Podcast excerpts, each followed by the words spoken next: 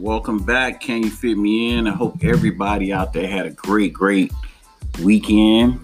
Or if you're starting off your week, depending on what day you're listening to the podcast. Uh, today, I want to kind of change up the show. I want to kind of mix it up, kind of add some little different things to it. And uh, we're going to have a guest later. A good guest. Michael Awosimo. Awosimo, I'm sorry. Mike, Michael Awosimo. Very amazing brother in technology. Uh, later on, he's going to be in the show. So I want to lay down the first half, of course. You guys know how I do. And uh, I want to talk about the show. So every in the future now, we're going to start each show with uh, sort of like a salute to blacks in technology that have paved the way for things we just don't know about. In today's show, I'm going to talk about Marion Crook. Marion Crook, she, uh, she holds over one hundred thirty-five patents in uh, voice over technology, internet protocols. Um, and she got like another hundred S uh, patents. And right to this day, she's right now, she's senior vice president at A T and T.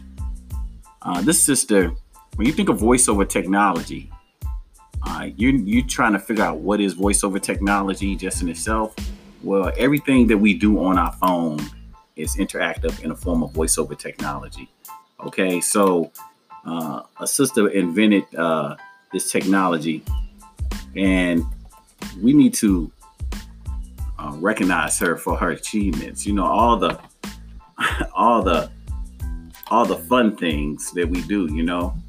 Um, so when you uh, think about it, it's the, it's the command function that hold down the control and the options key and all that stuff. Uh, when you're just basically using your phone or your, your computer, uh, we use voice over technology and a myriad of things for call protocols, when we make phone calls. Um, it's a huge way to communicate. Uh, so we just gotta start paying attention to some of these amazing black inventors. And I just thought about um, some of the great things that they've done, and I just wanna start paying a significant amount more attention. In her case, Uh, the voice over internet protocols, it just allows them to make the voice calls using the broadband internet, right? Instead of regular analog phone lines. So because of her invention, we can make phone calls on the internet. You feel me? Like, who does this, right? Who gets this, get these things out? So you, you get a chance, look her up, you know, and, and um, check her out and take some time to um, get immersed in some of the opportunities out there when people are telling you that you can't learn about tech. I think a hard thing like that I was feeling back on in another previous show was some people think that that uh, technology is too hard. The biggest part about technology is innovation. Say it with me. The biggest part about technology is innovation. And when you have that innovation, when you've, when you've grabbed that innovation or begun to kindle that innovation, you know, the technical part is, uh, I'm not going to say easy at all, but that's where you become valuable. And depending on what you want to do in that prism of innovation and opportunity will determine how far you go in technology. Like, how far will you research? What's your next grab will be? So um, I'm going to tell you, I had an interesting weekend. I had a young man that contacted me uh, off the show. He had saw the podcast, or he listened to the podcast, or he found me on LinkedIn or something. It was one of those, I don't recall. Anyway, and he was asking me to help him choose a career outside of his current career. And he's a uh, he's a student in school. He's got a senior year left. And uh, nice young man, you know, and he asked me basically my opinion about his future in um in a career in technology. So he was thinking about, I guess he was thinking about adding on to his current career because he's a math analytics person. He, he also tutors and stuff. And he um was talking about, I think he wanted to major in computer science. He wanted to get involved in computer science or some way. And he was asking me, should he be uh, involved in that? And I think somewhere up in here, this, this young brother's got inspired. You know, he's got inspired. He understands some of the things. He's taken some um, classes in coding and stuff like that. And he got inspired. Well, upon um, talking to him, I had him talk to my executive assistant, and we scheduled a call. And after I uh, talked to him, um, I kind of got inspired again. Sometimes I need inspiring. And uh, we started a program in our company uh, where we decided to bring on some interns. And um, if you're interested and you're in school and you're like a senior and you're looking for an intern, the internships are unpaid. There is a paid one, but it is a sales one. So you can check it out on the website, but the other one's unpaid. And uh, we're just going to allow the interns to start immersing themselves and learning uh, how to build software with a company and teaching them some of the things. It's totally virtual. Uh, we're not paid taking everybody, not at all, you know, but if you're a committed person, you have access with time, you have access to a computer, and uh, you want to learn how to make a difference. Uh, you can maybe work on some projects that we're currently under, under, under the way doing besides our, uh, a lead project, the Can You Fit Me In, scheduling software for uh, hairstylists. But anyway, he got me inspired. So I start realizing that I was talking to the company. We were having our company meeting. I start realizing that um, this is how it kind of been like a taboo space for young people, right? Or uh, people just in general that are interested in technology. So you ever hear somebody say, oh, that'd be a good app, you know, but they'll say they already got that or something. I was saying that before. Well, everything in technology is not technical. It just seems that way, you know. Uh, it seems that way because it's kind of hard for people to understand the different spaces in technology, right? Um, they they don't get it. They, they they struggle with it. They don't know what careers are uh, available in technology. Um, they don't know. They. They battle with it. They play with it. Um, it's I don't I don't know why it turns people off, but I kind of get it. Like it's back in the day when you used to think of a tech dude, you thought about this dude in glasses who come and fix your computer, right? And when you talk to somebody that's saying tech, you think they all can fix your computer, right? It's not true. It's not at all true. So you know, let's just name some of the careers in technology. You got you could be a software developer. You can be a computer systems analyst. You can be an I T manager. You can be an information security analyst, a database administrator, a web developer. I mean, web developer, a, com- a computer network architect, and that's just to name uh, a, a few, a few, uh, few jobs, right? You can be a network architect, you know, a computer system administrator. That's people that control the rights inside the system, right? Determine what have you. Everybody doesn't have to be so technical, you know, in that sense. These are things like a lot of this stuff is you learning how to use a program that somebody else coded. But when you're managing technology, it's, it's a lot different. So what I want to get into today is how do you as an individual grasp on opportunities that you feel are out of your reach in the world of technology? What's what's the first step, you know, beyond if you're going to build your own uh, company and all that kind of stuff? Remember the last show we were talking about building your own company and the things that go along with it. It's definitely got to upgrade your, your I Q on some things, but you, and you definitely, of course, got to have a plan. But what you really need to start to do, as I was talking to somebody a little while ago, is you got to surround yourself with people and opportunities that know how to Um, do what you're interested in. And you got to be definitive about this stuff, okay? You got to be definitive about this moment. It's this part in the movie, uh, one of my favorite movies is Ocean's twelve or thirteen, where, um, where the guy says, this is a Fender Road moment. A definitive moment. It was so funny. He was talking to Al Pacino, and I think it was Don Cheadle talking to Al Pacino. He said, this is a Fender Road moment. And that's how it is in our life. We have these Fender Road moments, these moments where are defining moments in our life. And we have to bring energy to the to the to the party. The issue is a lot of us have energy, but very few of us have consistency. Right? And consistency is gonna get you what you want, not just energy, right?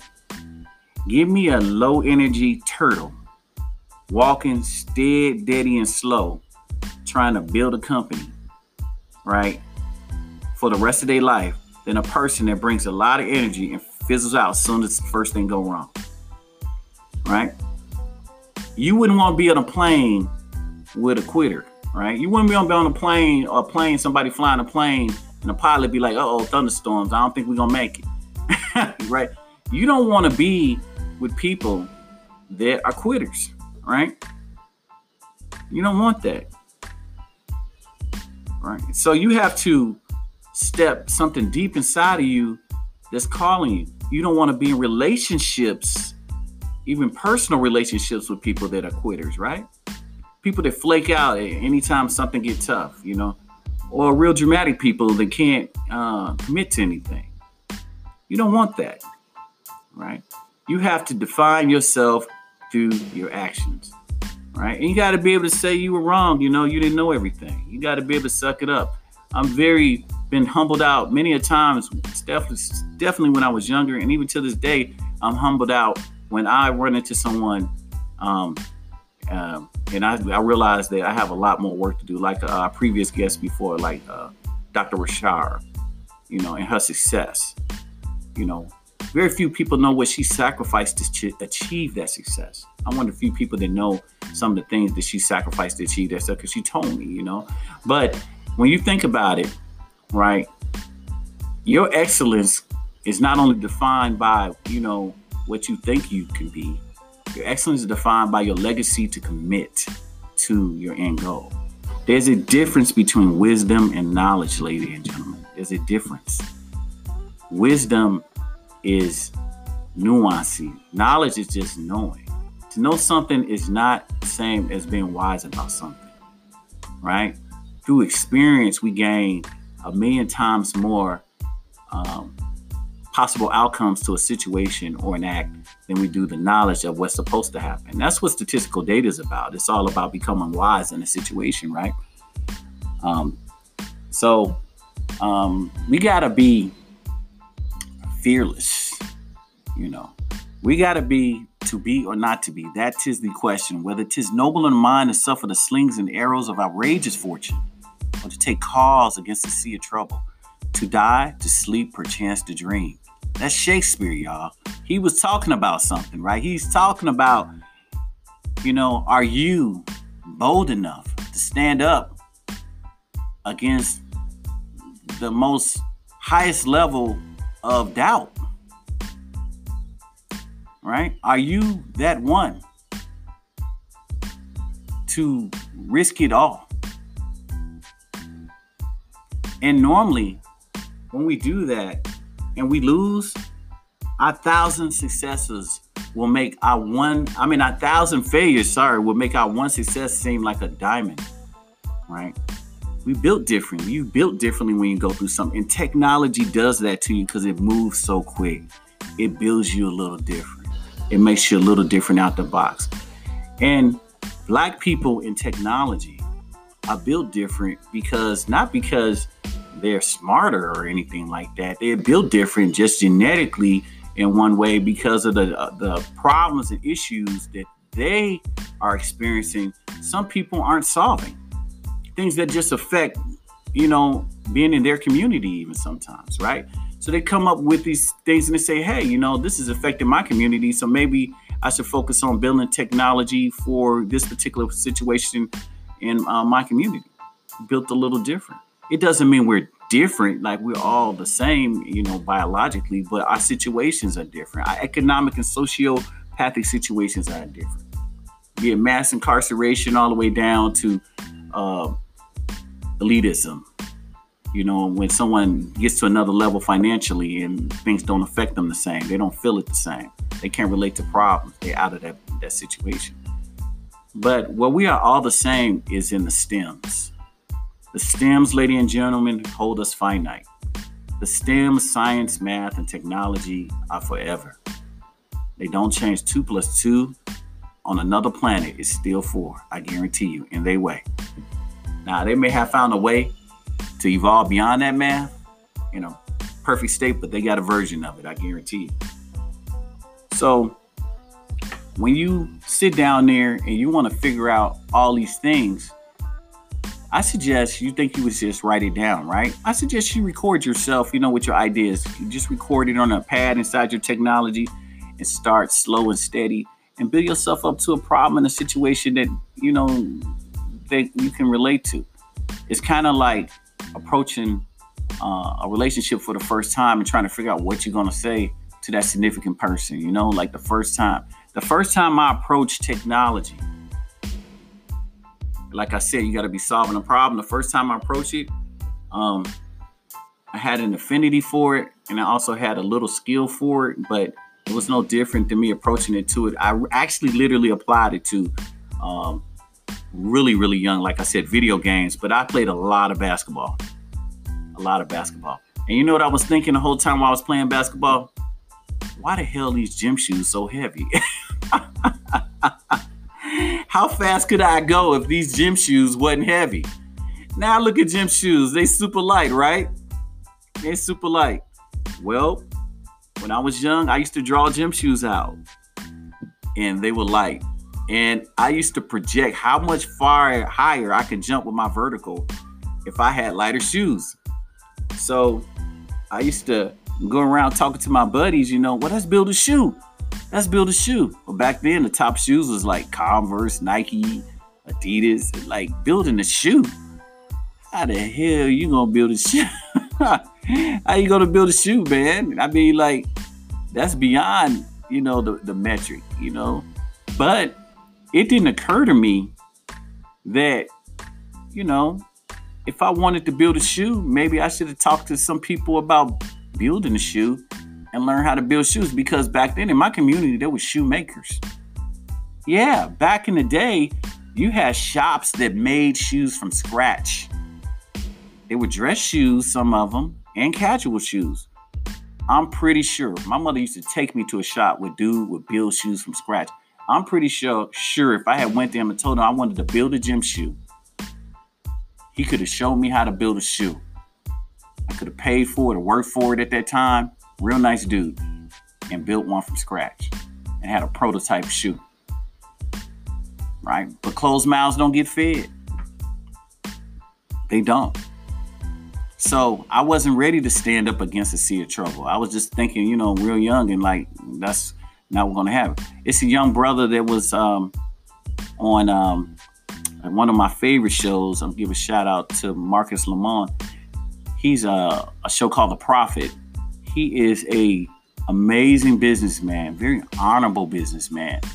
Definitely, if you ever get a chance to do business with this man, you'd really be lucky. Anyway, he invested in this young man's cookie company, right? And this young dude is like really young. The dude's got to be like ten. He might be older now, right? He got a cookie company. And his mother would get these orders, but she couldn't fulfill the orders because she was self-making the cookies.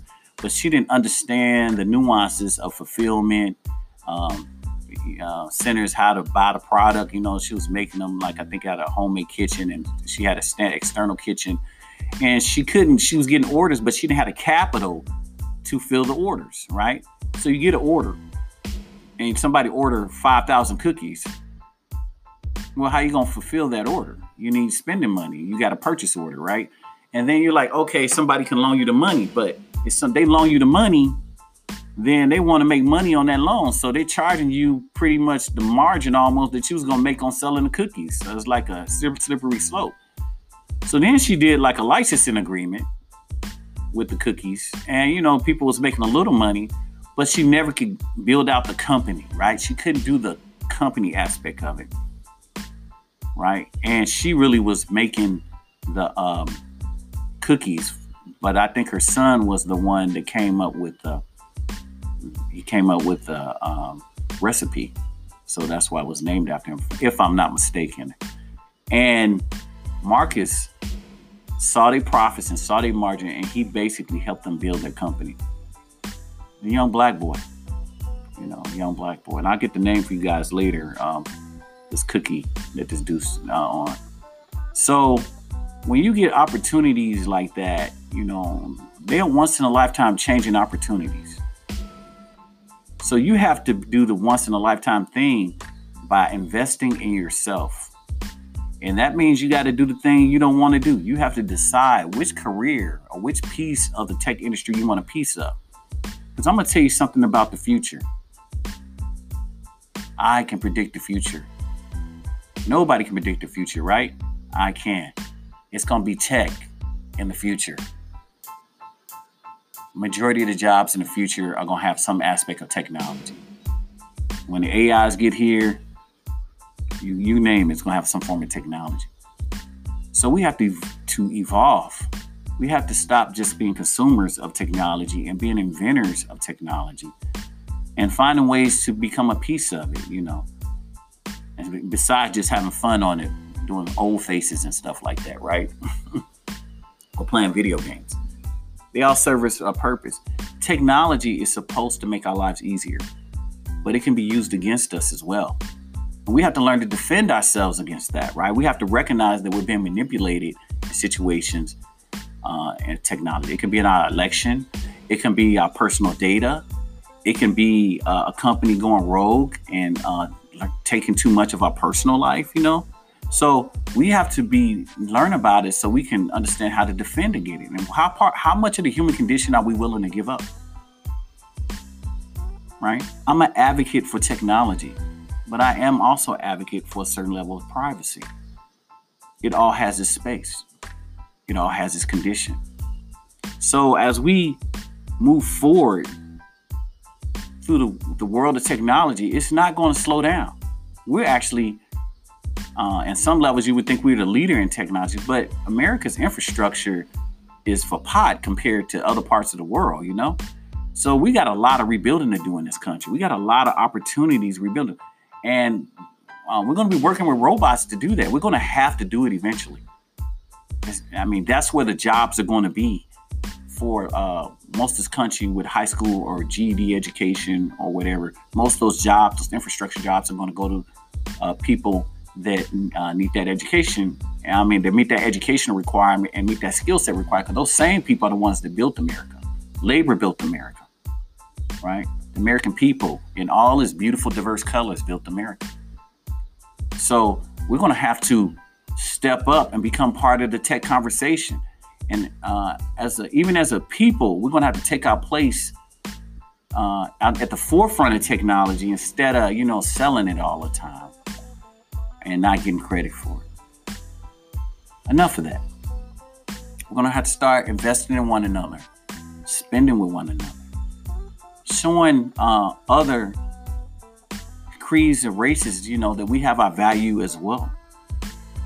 Uh, Chinese, uh, Asian, Caucasian, you name it, they, they, they invest with one another. They push each other forward.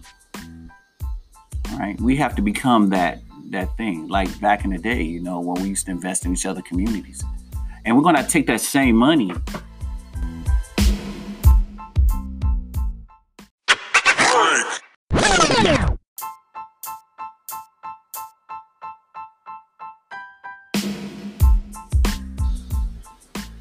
And we're back. Um, we're going to have to take that same money and reinvest in our innovation. There's a uh, a future for all of us in this space. It's just that we haven't been benefiting from it. We've been using it. A shared future of prosperity is an opportunity beyond faith. It's an opportunity to um, know, know the end result. Because if you're participating in the space and you're being part of the conversation every day, you're going to know the end result instead of finding out about it once the new tech billionaire was made. It's a little too late then, right? It's a little too late then because you become a consumer of it only, right? Again, you, you got to be solving a problem or issue or making fun. The other day, a gentleman, uh, a kid made history, a sixteen-year-old made history. Uh, I think it was yesterday, if I'm not mistaken, playing Fortnite video game. Now, your entire life, or my entire life, most parents have told me that playing video games is a waste of time. I never agree with them because I know better, because I know people in the gaming, tech, the gaming industry. Anyway, this dude made three million dollars playing Fortnite. sixteen. He won three million dollars playing Fortnite video game. three million dollars. He made more money than in one day than ninety percent of America that worked that day. Okay? Playing a video game at sixteen. I don't know how this is going to change his life beyond, you know, him playing or what have you, you know, but that's a prodigy. But what people don't understand is why would somebody pay that much money to a kid to play video games? Why? Right now, gaming is everything. The way we learn, the way we predict modeling, the way we uh, interact. Gaming can be used to do so much, right? And you don't know that because you don't know the data points of the human condition. Right? You don't know your actual data points. You don't know your spending habits. You don't really know your preferences. You don't know your thing. So when he plays this game, you know, games cost like sixty dollars, seventy dollars a game, you know. So you play this game and you're playing against people, and the companies can make it better, which means when they make it better, which means it makes it harder, which means more people gonna wanna beat it. And then we move on to what? We move on to artificial intelligence. And then artificial intelligence can come up with ways to help us do better because it can track all our statistical habits, which we do kind of like to a point manually almost, right? So uh, big shouts out and congratulations to that, to that dude, that, uh, that young guy that won three million dollars, man.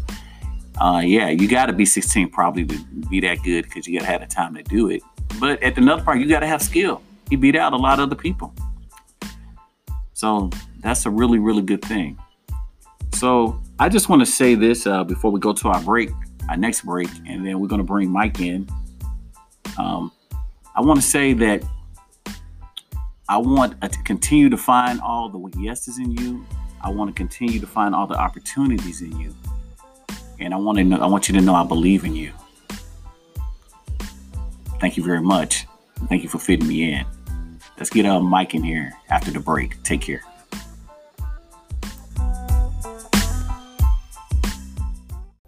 For stylists, their time is their money. Stylists and barbers are looking to make better management of their time.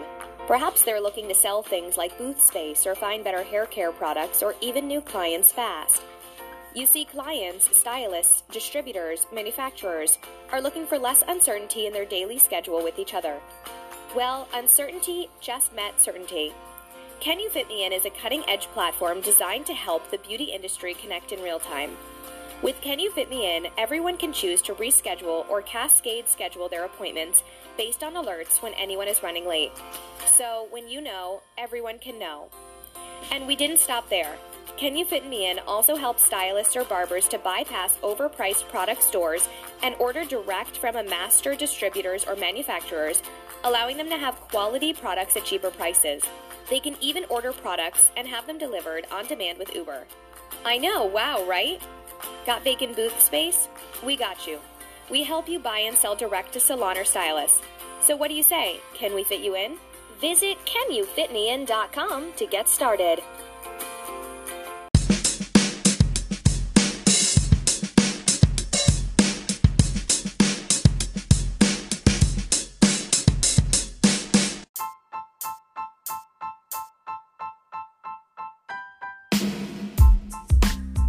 And we're back. Welcome, welcome, guys. I know it's been a while. I told you guys I had a guest today. I got a great guest today. Got a tech guest, my good friend Michael Awosimo. He's going to be talking to you guys. He's from Verizon. He's a black man in technology. Good friend of mine. He also is a partner in Can You Fit Me In? He's going to tell us a little bit about his career, introduce himself, and uh, just see where this goes. You, you guys know how I do it, right? I try to get to the nitty-gritty of the situation. So sometimes candy conversations get candy results. So, uh, Mike, you there? Yes, sir. All right, introduce I'm yourself, here. Mike. Introduce yourself. introduce yourself to, like I said before, fifteen thousand, now thirty thousand tech people out there listening. So let's do uh, talk a little bit about yourself. All right. Hey, thanks for having me over here. Uh, as y'all uh, heard, my name is Michael Awosimo. Um, I work for Verizon Wireless as a network engineer, and um, I am a married man with two boys. Um, been living in America for quite some time now, so I love what I do, and I have an entrepreneurship mindset, and that's what got me and my friend here together. So that's true. That's true. That's a nitty-gritty of it. That's a short version of it. Yeah, I met Mike some years ago, and um, I had already started Can You Fit Me In? I had started the first version of the software. Uh, if you guys listen to the other podcast, The Build, it explains, you know, some of the processes I went through. And uh, as I was going through this, going around uh, with it the first time, uh, at the end of it, I had already built it, but at the end of it, Michael came along, and then um, when I told you you had to start adding people to compliment you and start adding people to help you, it went a lot different uh, the second time around with uh, with Mike. Uh, even though at the end we were uh, dealing with it, he was around. He definitely was around at the end of the build of the, the first one, but he helped me realize that I had, uh, as we talked about, I had to go build a second one. And uh, we got a lot of years together in this process. Mike, what? Uh, how did you start in technology? Like, what got you involved? Right, so uh, that, that's a good question, uh, getting a little bit into the background. So uh, about two two decades ago, about twenty, twenty-one years ago, um, I'm a young, young guy in college back in uh, Lagos, Nigeria, and um, I was going to school for computer science. And one day I met a man, he came to me, and he actually had a computer with him, and he literally asked me, hey, can you fix this computer? And I told him, no, I couldn't fix it. So he asked me and said, why can't you fix it? Ain't you going to school for computer science?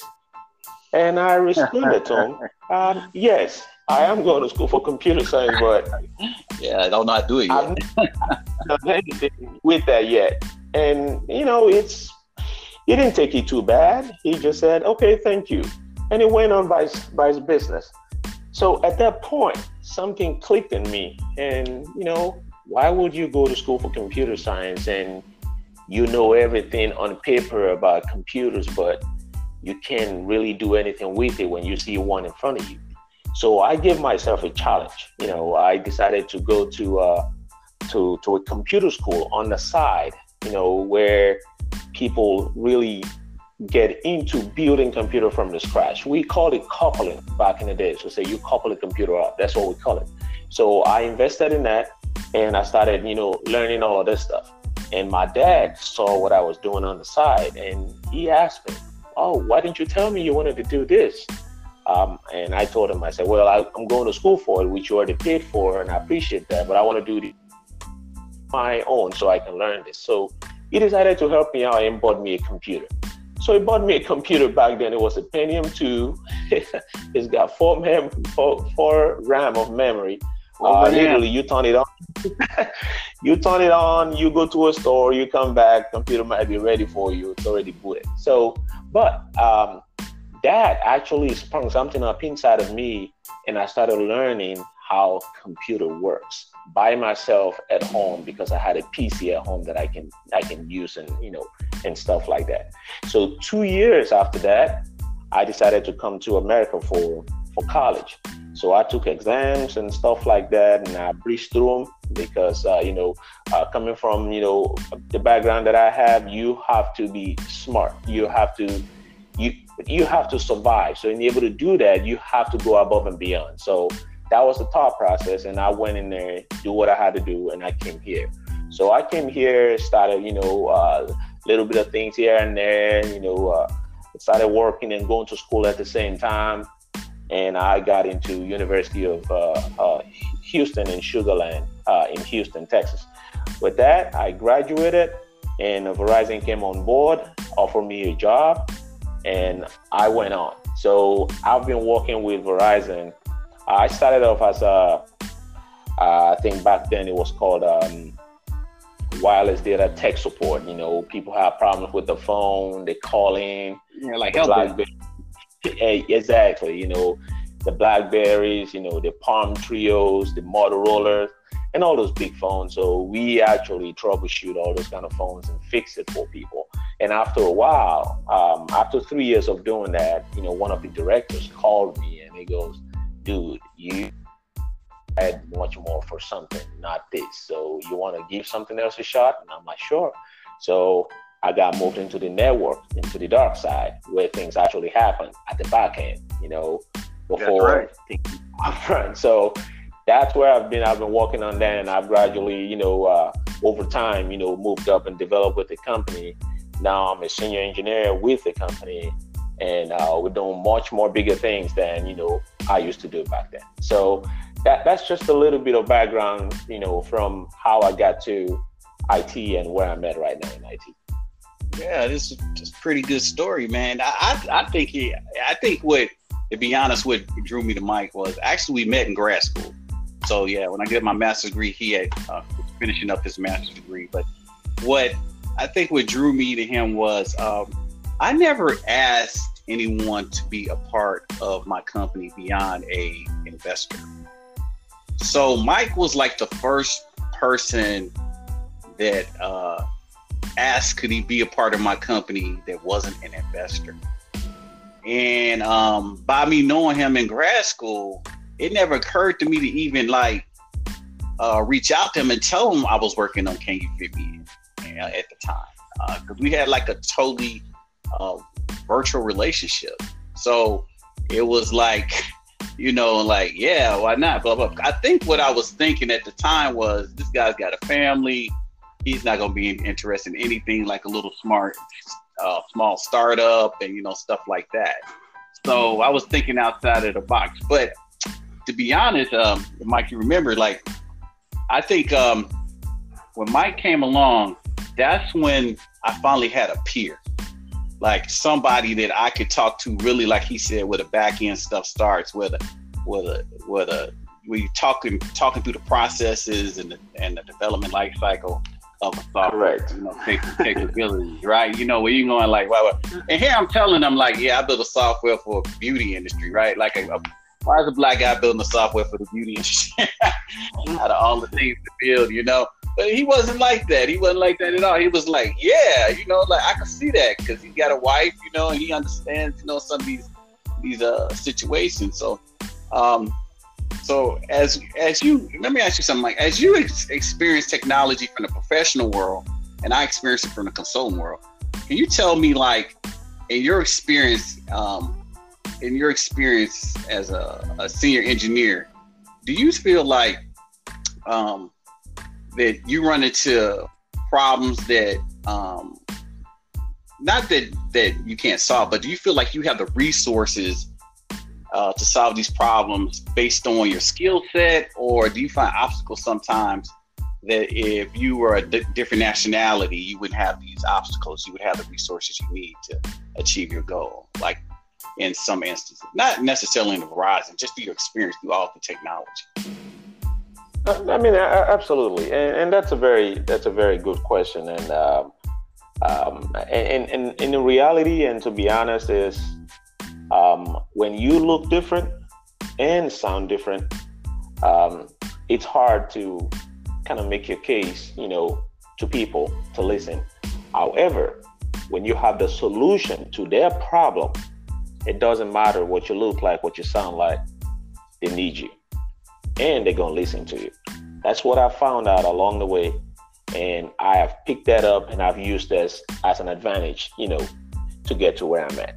So in, in my world, um, and I, I say in my world because people in my world will understand and maybe some wouldn't understand. And I, I, I I mean, I'm not I'm not upset with you if you don't understand, but if you're in my shoes, you will. And you can also relate as well, too.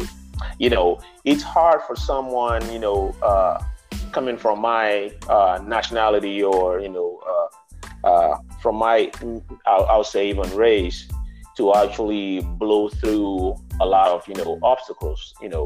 Uh, but um, I found out that when you have what other people need, when you self-propel yourself, when you self-educate yourself, when you self, you know, teach yourself, invest time in yourself, you know, you know, when you do all of these things by yourself, you know, to get yourself to the next level, it's very hard to be overlooked. And, and, and it's very hard, you know, uh, uh, not to be seen. You know, you're putting yourself in the same shoes with those guys that want to call the shots, with those guys that want to make their voice heard, with those guys that want to make their face seen.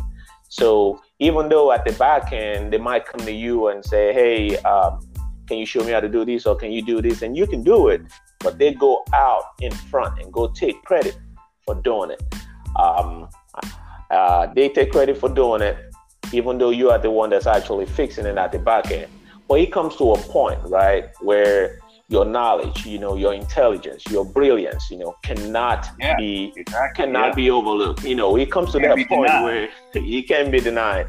You just have to be recognized for who you are. You got to be recognized for what you know, and you got to be appreciated for what you bring to the table. So it comes to that point where uh, it can be denied, you know, it can be overlooked, you know, you can't push it aside. You just have to recognize and say, hey, X Y Z did this, you know, he brought this idea up, you know, he gave us this, you know, clue, he gave us this solution, and that's when it starts coming. Now, it takes one, and the reason why I say it takes one is, Uh, it, it takes one person to actually rise up to that occasion, and after that, it makes ways for the rest of the people coming.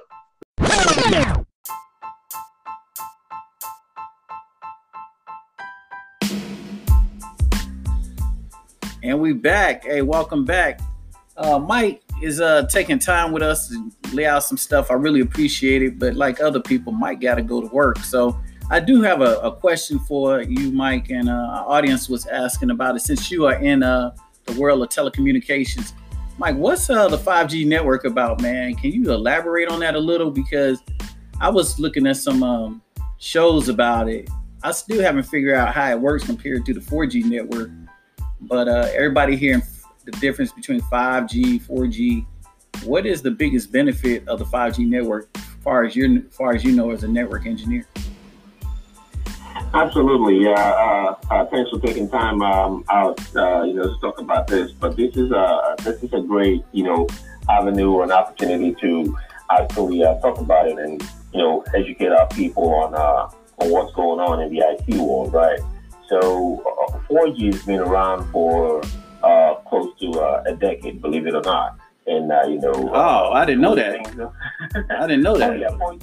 four G has been around for a, for a long time. Um, uh, it took some uh, some some some phone carriers uh, a little bit of time to catch up to it, but I, I think we all can agree that as of today, uh, four G is what everybody, you know, advertised that they that they have. Now the new thing coming up is called five G, uh, which is the next uh, evolution of uh, of, of speed. Uh, pretty much that's what you want to call it, right? So. Uh, what what separates five G and four G is pretty much the burst in speed and bandwidth that you get that comes with, you know, the network. Uh, depending on the network you choose, uh, Verizon is on top of the list, you know, followed by A T and T, and then T-Mobile, and then, you know, it, it goes down there pecking order, right? But uh, five G is, it's like you have a car. Um, uh, let's say you have a car. And your car is an S U V. Now, your car being an S U V, you have room to have space in your S U V. Right. But the engine in your S U V is maybe a five point eight or five point seven, something like that. But you can go from zero to sixty in four seconds, right? So you can't do that in an S U V. It's gonna take you a little bit of time to actually wrap up to that speed of a Camaro, right? Yeah, I got a but, V six. Exactly, and then you know, some of them have like V eight and stuff like that. But the biggest thing about five G is like you have that S U V that has their room to accommodate a lot of people in there. You know, it could be a seven-seater, it could be an eight-seater. You have something like that, but it has an engine of a Camaro. Oh. So you combine that together. That means you can you can have a lot of people on your network at the same time, and you can give them burst of speed at the same time without altering anybody or any kind of service. That's the major difference about five G. five G is revolutionary, right? five G is changing the world. five G is changing how devices connect and how they talk to services.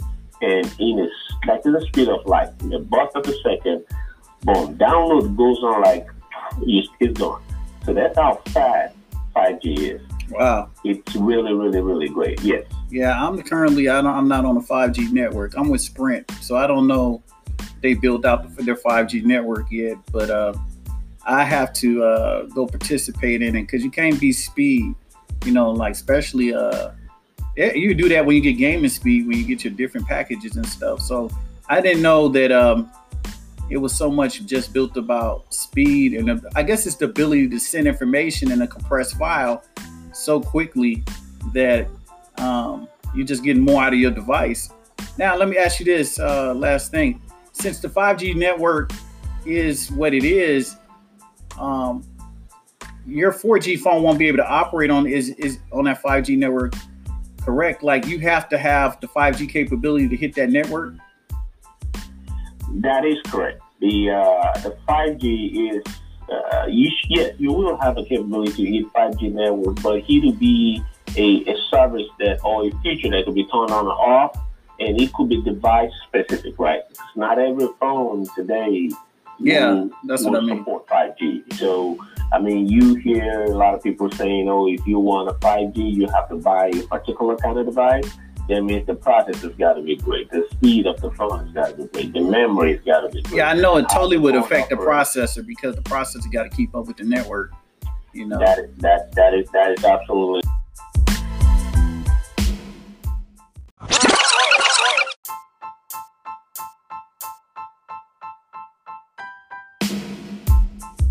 Yep.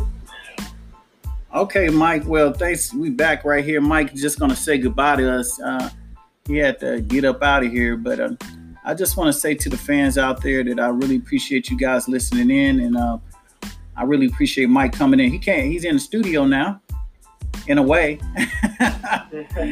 in a way, somehow, way he's in the studio now, and uh, I want to say my condolences out to all the Dallas Cowboy fans real early, you know, because the Bears played them this season, and it's just not looking good for y'all, man. Zeke holding out.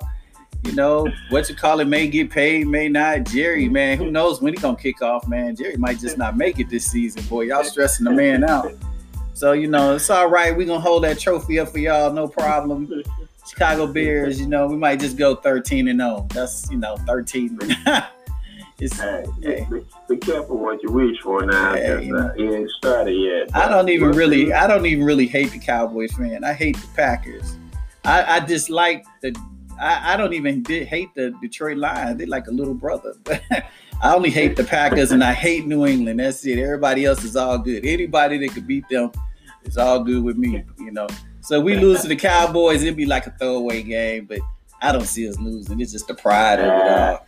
It's just the pride uh, of it. Well, December December fifth is almost here. That'll be your first time. Yeah, so, yeah. We'll then, aren't y'all coming here? Y'all coming to Chicago? Uh-huh. Oh man, y'all y'all already done lost. The fact the moment y'all y'all might we need to put that game on skip on Madden, y'all. All right, everybody, thank you for your time. Thank you for your service. And as usual, thank you for fitting me in. Everybody take care and have a great week.